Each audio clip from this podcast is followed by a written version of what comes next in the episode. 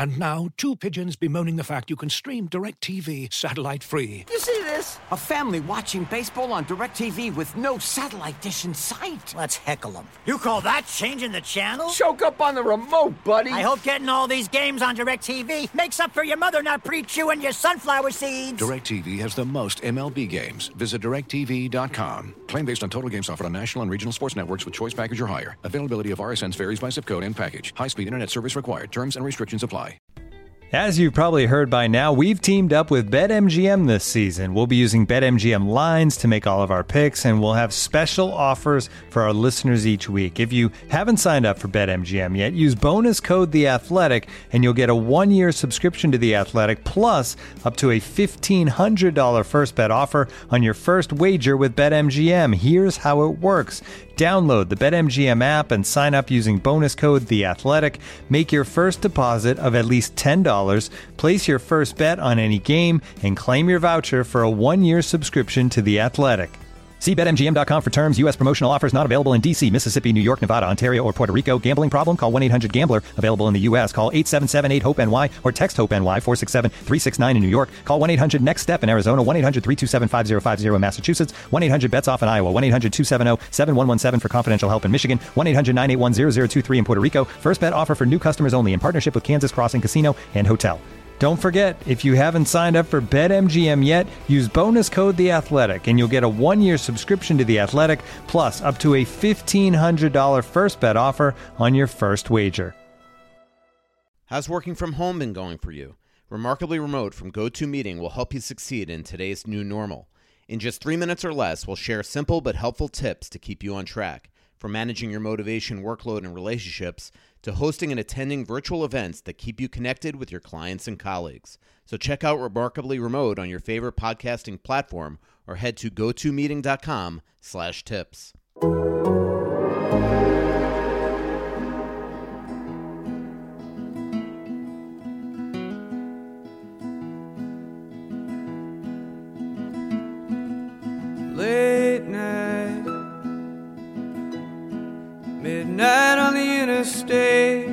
Welcome back to Straight from the Source with Michael Russo. Uh, very happy to be joined by one of the, my favorite players that I ever covered with the Minnesota Wild.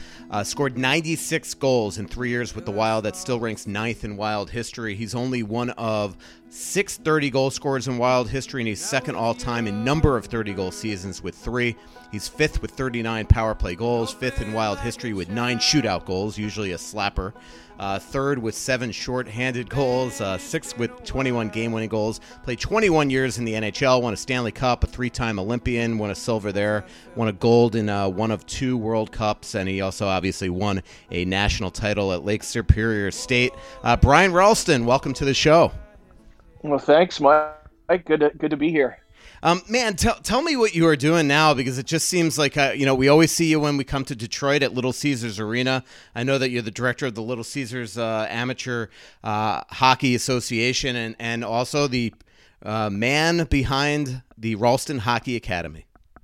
Yeah, well, um, everything happens through your kids. You know, you retire from uh, a great sport, and and uh, I have kids obviously that started. They started in Minnesota, as a matter of fact. Ryder, my my oldest, started in Stillwater, Minnesota. Um, and you know, a, after you retire, uh, they're pursuing their their dreams uh, as a hockey player, and one thing leads to another, leads to another, and all of a sudden, I have an academy that's kind of. Uh, I kind of did it for my oldest son, and it's kind of snowballed, and we up to we have up to 25 to 30 kids um, that come to our academy for you know off ice and on ice skill development and uh, also with the little caesars amateur hockey uh, is uh, you know running that as well so um, I'm, I'm keeping busy and uh, gives you a nice purpose and, and a you know a, a, a good avenue to, to give back what you've uh, what you've already been through What uh, you know, it, it just amazes me, Brian, that Ryder. It, this is his draft year. I, I just remember Ryder. First of all, I was watching an international tournament on TV at some point this hockey season, and they show Ryder on TV, and I almost fell off my chair. And then, uh, you know, I just look back to those locker room games where after games we'd be interviewing you after a game, Brian, and all of a sudden Ryder would walk in there with his with his stick and start playing in the middle of the carpet in the Minnesota Wild locker room. And now this this kid is um, about to go to Notre Dame. He's about to get drafted in the NHL. It's just it's just ridiculous to me. It is. It's it's crazy how time flies and you know he had a he has had a, a, love for the game since you know obviously when your dad plays and you get to see him uh, in the national hockey league i think that definitely sparks it but uh, you know he's always had kind of special skill since he was little but uh, you know i'm really excited for him uh, you know obviously it's a day by day process and uh, he had the you know the honor of playing for the ntdp and and then last year played in waterloo in the ushl and we'll move on to Notre Dame uh, this coming season, and uh, and I'm excited for him. You know, he's he's gonna probably get drafted this year in the National Hockey League, and uh, you know, and and uh, we keep him grounded. You know, we we know that that's just a pat on the back that he's done good things up to this point, but obviously getting there and staying there are two different things, and uh, he knows all about that it just it boggles my mind that he was four years old when you first started playing with the Minnesota Wild. I mean, it's just it's just nuts. It is. It's crazy. It, time flies, and my other kids are growing up, and it's uh, it's just interesting to see the process of it all, and you know, obviously what I went through as well. You have four uh, four boys, uh, Brody, Stone, and Zane as well. Uh, are they all hockey players as well? Well, uh, three of the four boys play hockey, and uh, I coach my 05, which will be you uh, under 15 this year, and that'll be I'll be coaching one of the Little Caesars teams, and so I coach him right now. So he's got a couple more years before he's done with high school, and you know who knows what I'll be doing after that. We're talking uh, with uh, Brian Rolston. This is straight from the source with Michael Russo. To subscribe to The Athletic for 40% off, go to uh, theathletic.com slash straight from the source and uh, you'll absolutely love the uh, the website. Um, Brian, you know, uh, Ryder is, as you mentioned, is going to Notre Dame, uh, coached by Jeff Jackson, who I think you know pretty well. Yeah, I do. Obviously, pretty interesting uh, situation that Ryder's going to play for my college coach. Um, it's nuts. I had Jeff. Yeah, I had Jeff um, at Lake Superior State. Obviously, I was lucky enough to win a national championship uh, my freshman year and uh, had some great success with Jeff. And obviously, uh, you know, when you make jumps from junior hockey to college and then college to pro, you need to you need to learn from from people um, that know the game well. Obviously, there's a lot of great coaches out there, but uh, with Jeff, uh, he's got a lot of structure in his game, and and he's excited to be coaching Ryder, and uh, Ryder's excited to to to have him as a coach, uh, especially after uh, being in, in our lives for a long time, Jeff has, including with my brother, who uh, was an assistant coach with him. Yeah, and and they have had a um, talk about a stable coaching staff. Andy Slaggert's been there forever, um, and I'm sure he yeah, probably. He a, what's that? Yeah, he does a great job. He does a great job recruiting, and Andy's been there, and Paul Pooley. Paul Pooley yep. was my assistant at Lake Superior State as well. So, uh, great coaching staff. Obviously, Notre Dame is uh, uh, unbelievable campus, and you know, obviously very uh, you know well-rounded uh, as far as academics and all the things that uh, you look for in a school. What, what's it say about Jeff Jackson's longevity that he could coach you as a freshman in college, and here he's about to coach Ryder Rolston as a freshman in college? Well, you know what, Jeff's gone around. I mean, he's he's he's earned it. You know, he he was at uh, the NTDP. He actually started the NTDP. Uh, he was the first coach there. He coached in the National Hockey League for a little while. Um, obviously, had great success in college, and then obviously he's at the spot now that uh, he's he's really built up that program, and uh, not a surprise. You know, he's he's built up programs to national championships, and um, it's not a surprise that he's there and, and doing very well. Brian, uh, we're talking with Brian Rolston. Uh, uh he played 1,256 NHL games, uh, 342 goals, 761 points. Um, probably the most consistent wild free agent in history. Three 30 goal seasons in your in your three years here. Should have been four years, but there was a lockout in between. Um, and Brian, when you know, how tough was it to kind of step away from the game and step into this new life? I mean, do, do you go through those moments uh, afterwards where you, you you miss it desperately, or is it pretty simple to make that transition? I don't think it's simple for anybody to make a transition after you've played, you know, professionally for about 21 years, and and then the, the next day or the next year you're just not doing it anymore. it's a, it's a huge transition, and I think you see a lot of players struggle with it. Um, obviously, when you're in the spotlight like you are in the National Hockey League and all the accolades and things that come from it, um, when you step away from the game it can be very difficult. I mean, I was lucky enough to play 17 years in the in the league, so it, it was time for me, and I felt I felt pretty good about my career, and uh, I think it was easier for me than I think it is for a lot of guys because they don't obviously have maybe the longevity or um, that don't have those things. But it's definitely difficult. The first year is a huge adjustment, and then from there you just try to find some purpose in in what you're doing and my purpose comes in my kids and and uh, so that's that's what I focus on and and uh, obviously being a good dad and, and a good husband. And you were you were uh, that's the one thing I always remember when uh, you played here in Minnesota is that you were all about your family. Um, how proud you were of watching your kids uh, be able to kind of start, especially Ryder in the you know at that age in the in the Minnesota kind of youth hockey, um, and and all that comes with that. Um, what did you love most about playing for the Wild?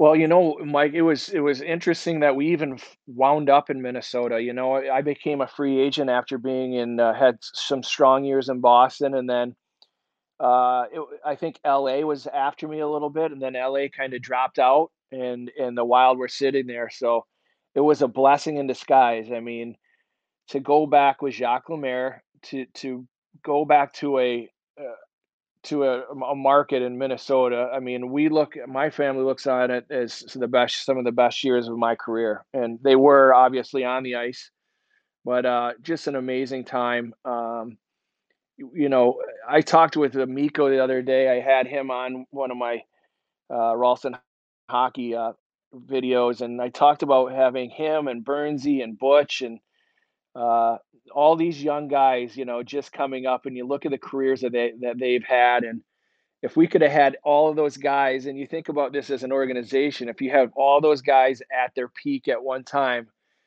think of how much more, how much stronger we would have been as a team. Even Gabby at the time, but uh, you know, we just had we had we had some good teams there, and obviously it was a blessing for me to be able to go to Minnesota and play for Jacques again because he's the guy. He was my mentor, and he was the guy who, uh, you know, I got my start with in New Jersey. So all of those things wrapped up in one. Obviously, Ryder starting hockey there in Minnesota. What a, an amazing place for him to start. I still think I'm in the Detroit area right now. I still think Minnesota does the best job uh, at the at the younger levels to how they how they run things by city and you know, it's a, a lot of experience and and uh, it's it was a great time. And you've come here for tournaments with uh, with your kids as well. How, how do you think? Uh, you know, I know that we're jumping around here, but you you bring up youth hockey. Um, you know, after this this um, this pandemic that we've had, when eventually we start to you know open things up more, how how do you think that youth hockey will change? Uh, and when do you see things really starting to open up, especially in Michigan where you are?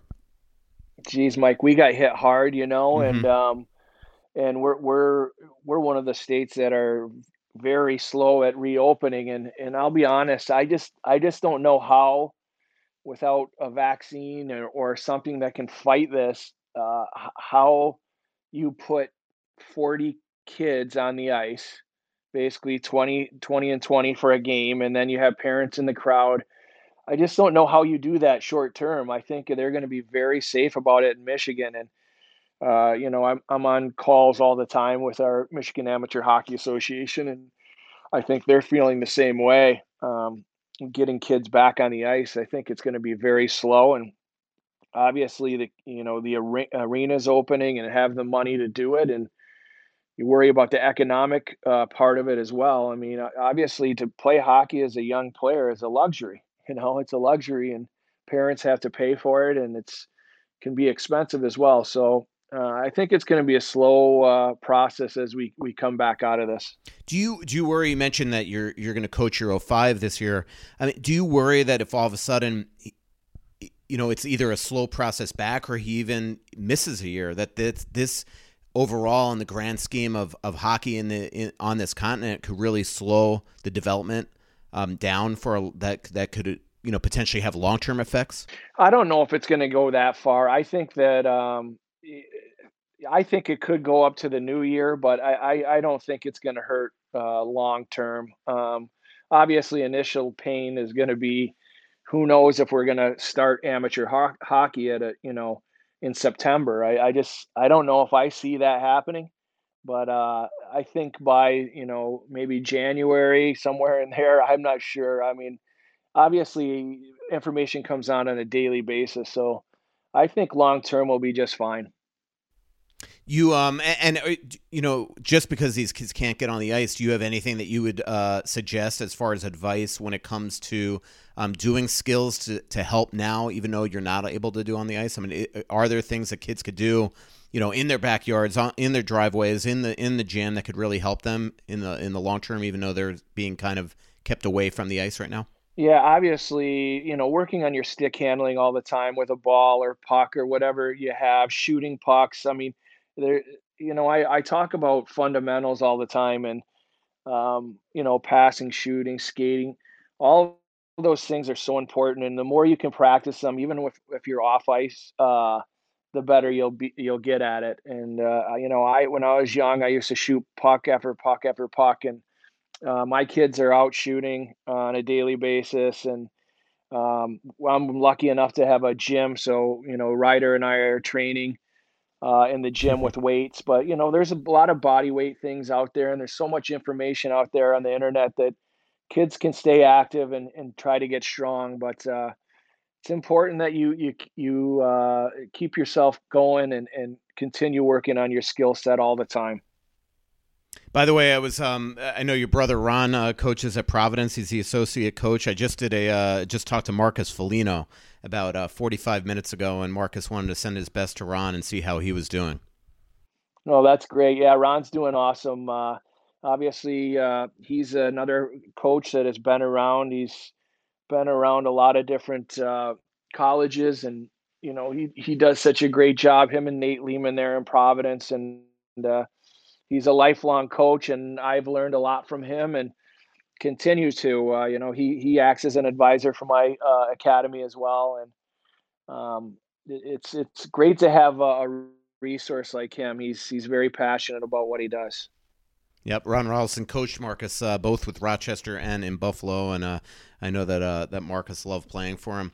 Um, you mentioned uh, Jacques Lemaire um, and um, and what type of mentor he was for you. Obviously, you started in the in the mid '90s with the New Jersey Devils, uh, won a Stanley Cup with some guy named Bill Guerin. Um, you know the how much do you think when I talk about Brian Rolston to people, you know, people always talk about your your ability to skate, your incredible shot, um, you know, all the goals that you scored. But but you were one of the best two way forwards that I have ever covered. How much does that go back to what you know maybe what Jeff Jackson also taught you in college, but but really what Jacques Lemaire taught you in, in New Jersey? Yeah, I mean, um, you when you're a younger player, you work on your skill development and you get better at, at those things. And you go, you're in junior hockey and you score all these goals, and then you go to college and you know you think you're going to score 50 goals and that doesn't happen. You have to start learning to play uh, the defensive side and jeff definitely started that with me at lake state but then i got with larry robinson and jacques lemaire in new jersey and basically when i started there i was on a checking line uh, with uh, bobby carpenter and uh, john maclean and uh, i had to learn that side or else i wasn't going to play and and I'm so fortunate, and I've said this all along that if eh, when I if I didn't have Jacques at a young age, I would my career would have been probably eh, eh, way shorter. And I know it would have been way shorter. And and learning those things to to get trusted um, are huge. And you know those are the things that I stress with Ryder and being able to play away from the puck and being good defensively and um, those things were uh, monumental in my career and, and having Jacques and and you, I know you're not a, a, stranger to all these players saying the same things, like Wes Walz and even Mikko. We talked about it the other night, and uh, he's uh, he's just a guy that you knew had a deep understanding for the game. Was Jacques? Um, was he the first person that put you at the on the point at the power play? Uh, I think he was, as a matter of fact. I think that was in New Jersey. Um, he put me on the point, and then Robbie Ftorek also used me there as well. So um, yeah. What would be your best, uh, your your kind of quintessential Jacques Lemaire story? Well, I mean, I I have told the story about him telling me uh, that I should shoot my slap shot in the in the penalty shot, but um, you know, there were so many things. There's so many, Mike. But you know, like early on in my career, um, you know, I would go in and score like two goals, and then the next game he'd take me out of the lineup, and I'd be thinking, what is this guy doing? I mean, I'm lighting it up here, and and and you learn as a, as the process moves on in your career, you realize, oh, that's that's what he was doing, and I mean, it's all of those learning things that you can uh, that you learn from other players um, and from your coaches. But uh, you know, Mikko said something to me that was pretty interesting, um, and I agree with him hundred percent. And we were talking about Ryder and his draft, and we're and Mikko was like, the one thing that I would say is you want him to go to a team where they have good leadership. They got guys mm-hmm. that you can say, hey, play like this guy, watch how this guy is a pro. That's what's important. And I thought that was pretty, uh, I thought that was right on. And obviously, I mean, Mikko has said a gazillion times that that's what he did when he got to Minnesota. Is he really looked at you and Wes um, wh- why do you think that Mikko, who, if you remember at that time, you know, was a young kid, he, he was he was older than your typical rookie, but he spoke very little English. They essentially put you next to him in the locker room to have you rub off on him. How? Why do you think that he did take to you, and why did you take to him? Well, Mikko, uh, I knew that he was a two-way player right away. I saw how he competed he was just he was I think you hit it there that his maturity level was beyond um, an 18 year old or what however old he was at the time and I just knew you know he had some great leadership obviously from his father and and obviously he's got a you know his brother as well was a captain for Montreal so he came from great bloodlines but you could see the maturity in him at a young age and and uh, I knew for a long time that the Wild would be good in good hands. Uh, with the leadership they had in that room. The um, you know, not to give uh, you know, state secrets of what you guys uh, talked about, but um, you know, how much. I mean, do you expect that this is probably it for Mikko? If uh, you know, after hopefully that this league does return this summer. You know, you never know. I mean, um, it's it's it's how he feels, uh, how his body is reacting. Um, you just never know. Um, sometimes uh, uh, I haven't really talked to him much about that, but um, it's hard for a player just to to leave if they feel good. You know, even if mm-hmm. maybe the organization is ready to move on, which happens all the time, and the majority of the time you don't retire on your terms, and uh, that's just a fact because you played for so long and you've been so successful, um, and you think you can still play. So I'm not sure what he will do, but uh, regardless of whether he plays or he doesn't play, um, you know, it'll be the right decision for him. Yeah, and uh, man, it would be that you know part of really why I hope that the league does come back this offseason, this this summer is because just in case he it, this is it, man, it would be just tragic if that's how a career ended because of a global pandemic and we never see Mikko Koivu play in a Minnesota Wild uniform again. You know that's isn't that crazy? And that could be that yeah. could be the case for a lot of players in the national league. Um, I, I, noticed lately that um, there's some players uh, getting back on the ice it seems uh, on social media mm-hmm. have you mm-hmm. heard anything as far as uh, yeah is, is there any kind of talk Yeah, I think that, that basically. Well, I know in Sweden that they're allowed, but I have I've like I just talked to Foligno and he said that his you know there hasn't been a case in where he is in Sudbury in 12 days, so suddenly things are starting to open up, and and I do think that is the case is that players are even though they're technically not allowed by the NHL that they are kind of secretly going to facilities that are open up to at least start skating again. Yeah, that's good. That's good.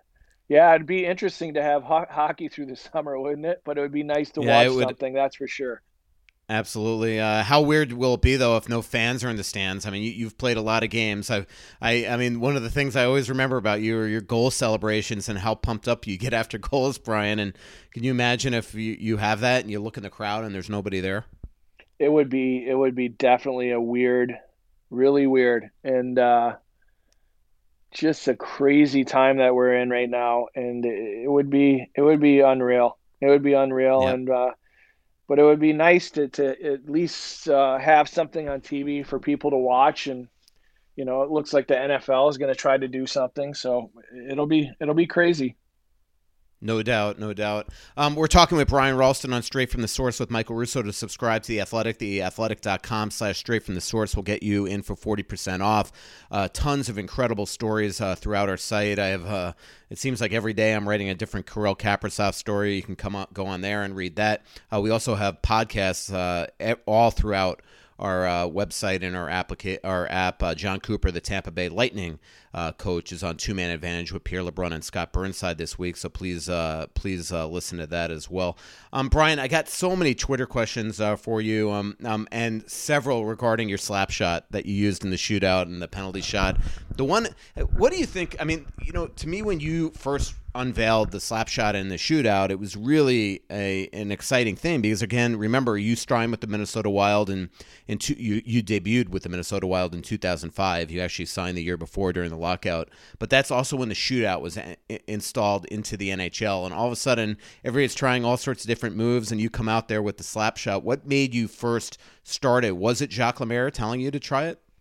Yeah, I think it was, as a matter of fact. Um, and the first time I did use it was um, it wasn't it, was a penalty shot actually. Yep, against Luongo, right? That's right. That's right. And um, it- I remember being really tired um, because I just had gotten dragged down. I was on the penalty kill, I believe, and uh, Mhm. I was just thinking, what am I going to do here? So I went in and, and took a slap shot and shot glove side low, and uh, it worked. And then I used it uh, a few more times in the shootout. So uh, it worked for me, you know. And then I would go away from it a little bit and then come back to it. So um, it was it was a good thing because I think a lot of the goalies thought I was going to do it, and, and then I could go to something else. But uh, you know, it was definitely Jacques. Jacques the one who who, who uh, started that one with me, and uh, and the rest is history, I guess.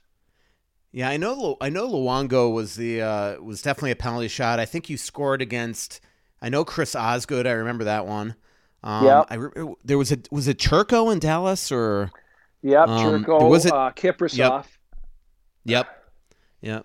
And then uh, and then obviously one of the great goals that I remember you scoring is when you you took a shot, you flew into the offensive zone, I think down the right wing, and took a shot from above the right circle, and and uh, Jean Sebastien Giguere ducked on the shot. Yeah, I don't know if you, you remember know, I think uh, yeah, I do remember that for sure. Um, it was one. I think it was like a knuckle puck on that one. I think it actually dropped, but he did. He did. Uh, he did duck, and it, it went it went in. So um, a lot of great memories, obviously in Minnesota. What awesome fans! I mean, we had you know every game was sold out, and obviously a very well educated group of fans, and uh, couldn't have asked for a better place to play. Yep, and you made the playoffs uh, two years while you were in Minnesota. Won the division, the only division title in franchise history.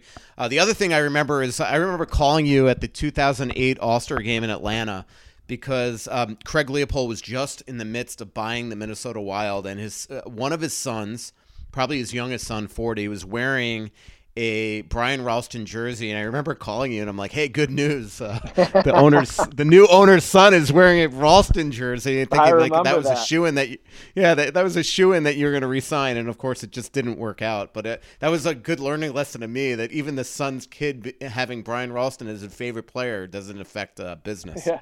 yeah, business is business, right? Um, you it's, know, the Wild had offered me something that was low at before um, free agency, and then they came back in that. after um, with a, a, bigger offer, and um, I don't know, it was just one of those things that because I, I, initially I definitely wanted to stay there, but uh, you know, and my wife and I have talked about coming back to Minnesota too as well. So we we really enjoyed it. Um, what was it like playing with Bill Guerin? I mean, you play with him in so many different places. If I'm not mistaken, not only obviously internationally and with the Devils and with the Bruins, I believe, but I I'm mm-hmm. pretty positive that at the 2007 All Star game that you were on a line with him and I believe Yannick Perreault. And I still say that you got robbed of the MVP. I think you had two goals and two assists in a Western Conference win in Dallas. Um, you know, what was yeah, it like I think playing Briere with Bill had five points that game, but uh, yeah, I know, Billy, but he he was he was on the losing team. I know. I got chipped. You should have won it. no, but Billy, uh, I listen. I've known Billy a long time. Um, obviously, he was a mainstay in New Jersey uh, when I came in as a rookie. So he was one of those guys that I kind of lived with and uh, kind of took me under his wing at the time. We were both, you know, kids basically just out of college. Uh, he's a little bit older than me, but uh, just an awesome guy. And I know Kara very well. And uh, he's, uh, I'm, I'm super excited that he's in the wild. He's at the wild, and I think he's going to do a great, great job. Um, I've talked to some of the players uh, that have uh, been underneath him, and Mikko really thinks he's he's a strong leader for the organization, and and I do as well. I mean, I wish him nothing but the best, and uh, he's uh, Billy was a great player, a great uh, veteran player, a great leader. Um, uh, we did play together in Boston. Obviously, he goes on later in his career in Pittsburgh to win a Stanley Cup. So he's been through it all, and and he's been coached by a lot of great people, and he's got tremendous experience. And uh, I got all but love for Bill. Well, since you and Jennifer are thinking of coming to Minnesota and your kids are soon to be out of the house, uh, you know, potentially a job maybe in the waiting here in, with the Wild, you think? Hey, listen, you never know. You never know. uh, I enjoy the coaching aspect of it, and uh, you just never know. That'd be awesome. Um, that All Star game, you know, the other thing that just popped in my head? Do you remember what you did the first time you, you lost the puck, the first shift of the game? No you came back into a neutral zone trap. well, you know what happened, Mike, is you know our line was playing against uh, Ovechkin and Crosby. Right. And we're and uh, you know we're thinking we're going to get cooked here, so we did. We kind of fell back into a trap because we were afraid those those two kids were going to uh, make us look silly.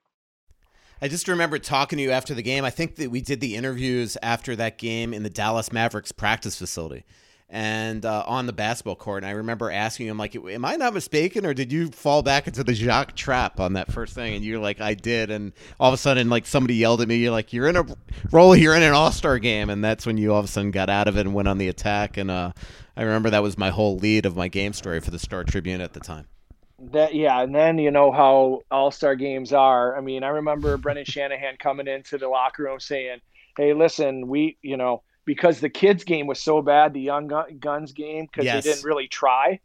So." Yep.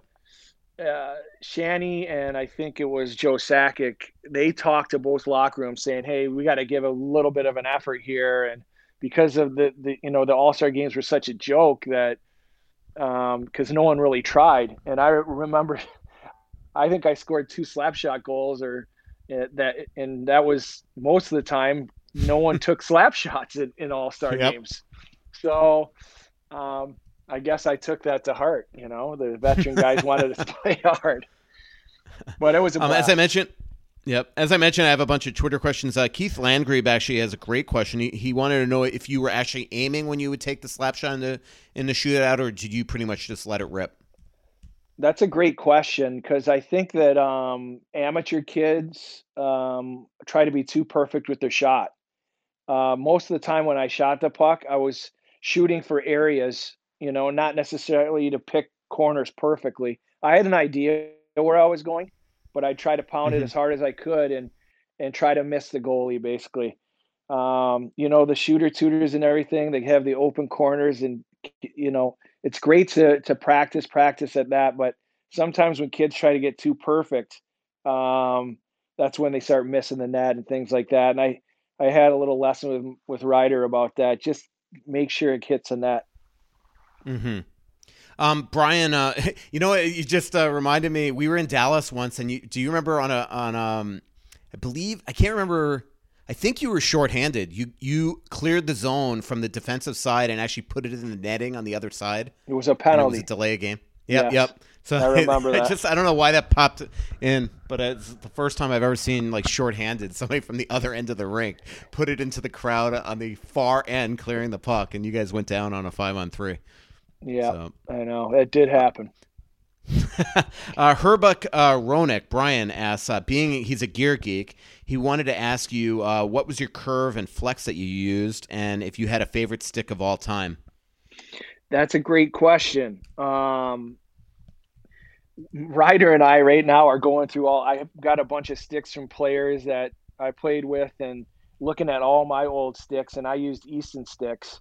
And the Easton Synergy stick, I had my own curve.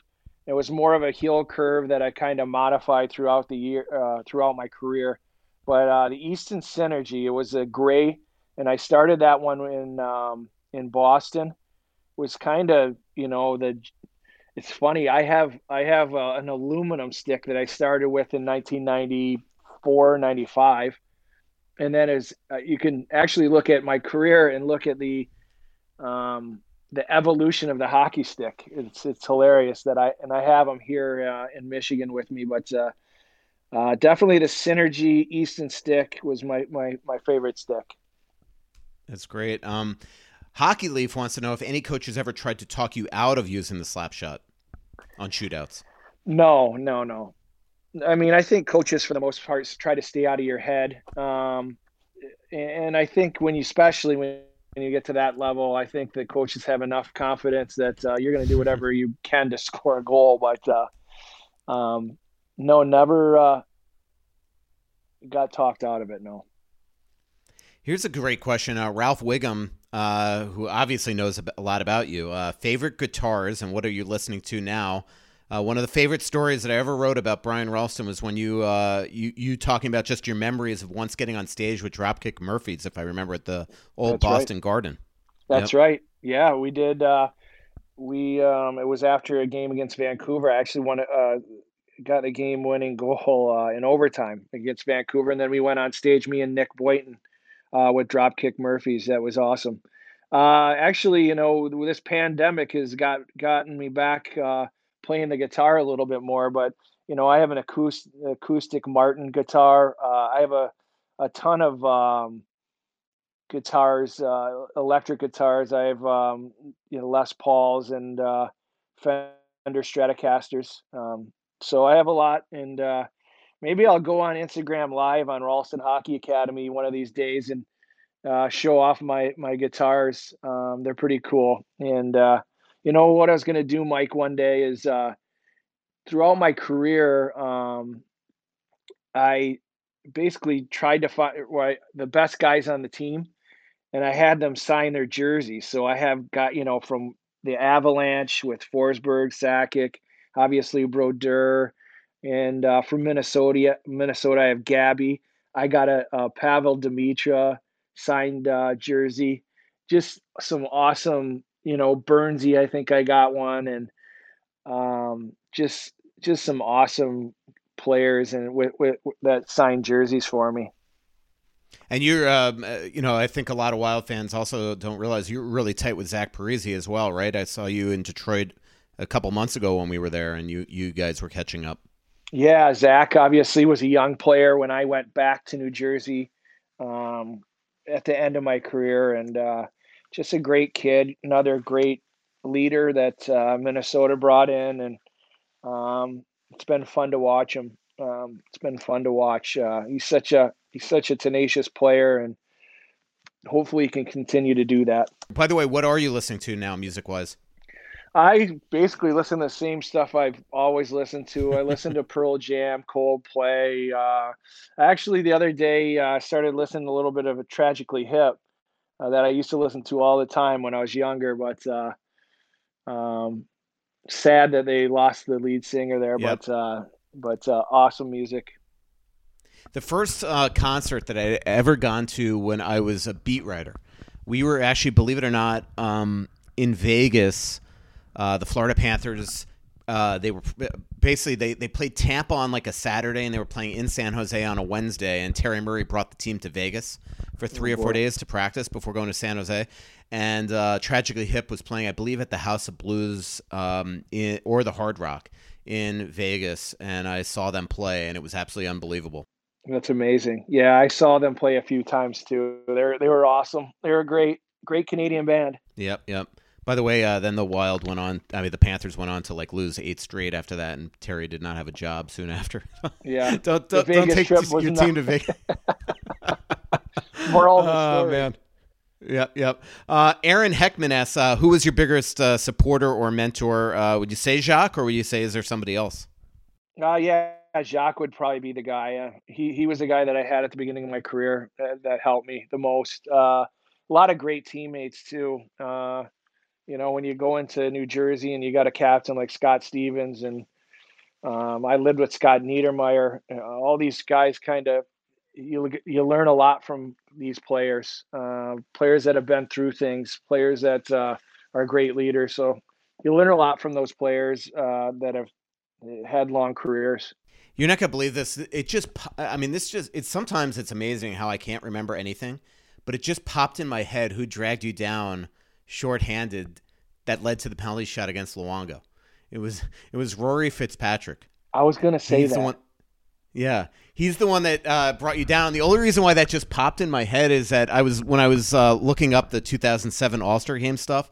I remember there was the Rory Fitz- Fitzpatrick campaign to get him into the All Star game that year, and they I had these like that. campaign attack ads against like Chris Pronger and Scott Niedermayer. And one of the attack ads was this like 30, 30 I tweeted it out today. This thirty second clip of me writing that Scott Niedermayer skated effortlessly, and it said, "Do you want an effortless uh, player in the uh, in the All Star game? Pick Rory Fitzpatrick." Oh boy, I remember that. That was funny. Yep. Uh, Andrew Woodward, you just brought up your teammates. Uh, he he wanted to know your favorite teammate with the Wild and outside from the Wild. Well, Mikko would be one of my my favorite teammates. I mean, we had a, we had good guys on that team. Obviously, uh, Pavel Demitra, uh, Gabby, all the young guys. Bernsey was a character. Um, you know, I've had some great captains. Joe Sakic, uh, played with Forsberg. Uh, you know, I played with a lot of great uh, players and a lot of great guys and a lot of great captains. And uh, so um, Zach obviously is right up there. Uh, is a, a, a, kid early on I knew was a special kid, and uh, so there, there's been a lot. Uh, the dog father asks um, if you have a uh, best young Mikko Koivu story. Well, the best one, and I think Mikko uh, tells this as well, and you know, Glen Murray. And I know. I, I, I got to. I'll interject real quick. This yeah. piece of advice that you gave Mikko, it, I can't stand anymore. oh yeah. I don't know. and I'll tell you why sure. after you tell the story. Yeah, with Mikko. Um, me, well, you know, Glen Murray and I, when I was in Boston, we had this thing: never too high, never too low. Obviously, you go out and score two goals, and you think, you know, you're, uh, you know, living the dream, obviously. And we know it. The, the the season is such a marathon. You have 82 games, and the ups and downs are just crazy. So sometimes things are going really well, and sometimes it's not going so well. So it's very important as a professional to say, eh, you know, never too high and never too low. And uh, that's something I remember. Mikko scored a big goal early on uh, uh, in that season and he was just pumped. I don't know if he even scored. It might have been two goals. I'm not sure what it was, but I was just like, "All right, kid." I was like, "If one thing I'm going to teach you is is never too high and never too low, and try to keep an even keel." You know, I'm happy for you, but tomorrow's a new day. You know, so that was a that was a big teaching point for him and uh, you know and and you learn that as you get older you get you're very excited about scoring goals and and it's great to to be excited. But uh, you know it's long, and and continue to be a pro on a daily basis. Um, yeah, and the reason why I was kidding with you that I hate the advice is because um, because one, Mikko has told me that you've told him that about a thousand times, but but the reason why is because every time we interview him and he does have like this crazy game or like it's his thousandth game, he scores a shootout winner. He'll always like just at that point where he's about to kind of maybe because you know him, he's all team. Yeah, Brian. yeah. Right when he's about to start talking to him about himself individually or or something really heartfelt, all of a sudden he'll just stop and say, "You know, never too high or never too low." And I'd be like, "God darn it, Rolston!" exactly. Yeah. You're not going to get any good So- stories from from Mikko. The other uh, Brian Rolston quote that I do remember you saying a lot is you used to say, "It is what it is" all the time, I don't know. all the time. I, well, maybe uh, I don't know. Maybe that was my my that was my catchphrase when uh, things didn't go my way. Probably. Yeah. I think it was every time, hey, you, you ticked off at your ice time? Uh, it is what it is. I don't know. so, uh, um, Alec asks uh, if you have a most memorable goal of your career. Um, we actually did that on my um, Instagram, and I put one that I scored on the uh, on um, shorthanded on um, Kiprusoff. I went around Dion Phaneuf. He got caught flat-footed, and uh, I went in and kind of did a one-handed uh, goal. So that was my favorite goal that I that I that I put up recently. I'll have to um, making sure I follow you on Instagram. I'm going to make sure right now. This way, when you do your uh, your tour of all your memorabilia, I could see it. Yeah, it's pretty cool. Yep, just followed you, Rolston Hockey. Um, yeah, and when you do that, you should let me know, and I'll pump it up on Twitter. Yeah, for sure. So, um, a couple more Twitter questions, Brian. Uh, thanks so much for your time. Again, we're talking with Brian Rolston, uh, the uh, Wild three-time 30 goal scorer, one of the best free agent pickups in Minnesota Wild history, and uh, at a really good price, Brian, as well. so, good price for the Minnesota Wild, I'm saying. Yes, yes. It was a good it was a good deal for me too. Yeah. Um, except that you lost a year, you know, which you know you just kind of that's the type of stuff you never make back, you know. Yeah, I know. That was my, it would have been my first year. It was 2005. I had I had one of my kids uh, in Minnesota, so Um, Tukey asks, uh, does he still rock a soul patch? actually I, I am right now. Uh, it's my pandemic soul patch. But uh, no, I, I haven't really uh, I haven't really had one um, after I played, but I am through the pandemic. One of my uh, editors at the uh, at the Athletic, Mark Walleman, he's he says he's not shaving until there's a vaccine. That should be what you do with your soul patch. Oh Just my it God. grow until. It's going to be huge. I'm going to have to braid it. Yeah. Um, Top Shelf Brewery has a couple questions. Uh, why did you pick number twelve? That's a good question. I think I just I was just given number um I was 14 in New Jersey and then uh, I went to I went to uh, the Avalanche. I was 15. They were just given to me. Lou Lou didn't give you uh, much of a choice in New Jersey on what number you were going to be. So I was 14 there and then uh when I got to Boston, I just got 12. Um and the only thing I could think is I was like, Adam Oates wore 12. And I thought that was cool. Um, but uh, but from then on, 12 was my number. That's that's cool. What would Lou Lamoriello do if he had a soul patch back on those Devils teams? Uh, he, does not allow any of that. There's not that's not happening. Um, also from Top Shelf Brewery, your favorite memory of the '92 NCAA tournament with Lake Superior State, and how good was Paul Kariya in the '93 championship? Yeah, um, in 19 when my favorite thing, I scored the game winner in that game against Wisconsin that we won. Um, that was my freshman year, and then my sophomore year, we made it to the finals against Paul Kariya and uh, the Maine Black Bears. Uh, Garth Snow was the goal goalie in that uh, game as well. Um, Paul Kariya was awesome. Um, I remember we were both up for the Hobey Baker, and I believe he won it that year. He was a freshman, but uh, uh, he was a very special player, and uh, obviously had a great career, and um, just a real good player. Am I? Uh, and Mike Greenlay, he was he uh, was before your time there. Yeah, he was he before my time. Okay. Yep. Um, and yeah, he was a Lake Superior guy. Played for Jeff Jackson as well. Um, That's right. And uh, they won a national championship as well. His teams, if I remember correctly, right? I'm not sure. Um, I know my freshman year we won it. The second year we got beat by Maine, and then when I left to play in the 1994 Olympics in '94, Lake State won it again, it would have been my junior year. Okay. Yeah. I think Greenlay won a national title there. I could be wrong. I mean, he I know he has he has pictures of himself in the Oval office uh, visiting uh, Ronald Reagan with his college team. Oh, so nice. I got to think they must have won it. Yeah. Uh, that was back when I guess you were allowed to go into the Oval Office on these uh, visits. No I don't kidding, think right? uh, after 9/11 that's allowed. Yeah. Um, and then uh, last question from Twitter. Uh, Kevin Lucko says that his wife Amy uh, is the biggest Brian Rolston fan ever. Started watching you in 07, 08. Would you be willing to wish her a happy belated birthday to Amy? Yeah, of course. Happy belated birthday to Amy. Uh, that's that's kind of cool. Um, you know, when you're retired for as you know, you get away from the game. You really get away from the game. But um, no, I appreciate that. Yeah, the uh, you know, I, I and you know, you are have always been that way. I remember um, just a couple what like a, three or four days ago, I texted you a direct message I got from a high school student at Totino Grace telling me how big of a fan uh, he was of you and how much he wanted to, you know, uh, you know, write a paper about what you meant to him and all this stuff. So I sent it to you, and you're like, "Give the guy my number." And so I think he, he I think you guys talked the other day as well, right?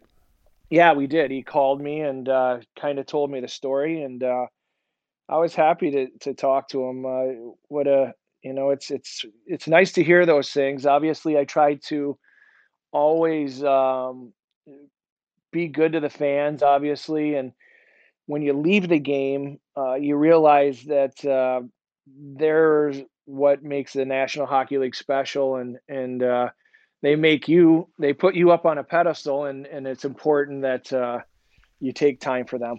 Well, you know, I think that was, I think what everybody, when everybody asked me, and I'm not just uh, blowing smoke here, when people ask me, like, you know, your favorite player that you've ever covered, you know, you were one of the ones that I that I covered here, and I I consciously remember. So when you debuted with the Wild in 05, that was sort of your quote rookie year with the Minnesota Wild. That was my rookie year covering the Minnesota Wild. And I remember walking into that locker room the first day of training camp. And here I've been a veteran hockey writer. I covered the league for 10 years at that point.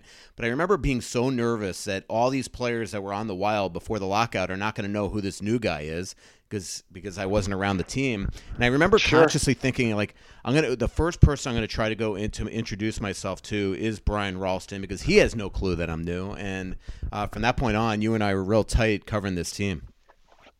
Yeah, absolutely. Um, you know, I remember that you had came in from uh, Florida, and uh, the good thing is I had good years there, so you didn't have to you didn't have anything bad to write about me, so that's good. That's true. That is if it, if it was in New Jersey, you might have had some bad things to say.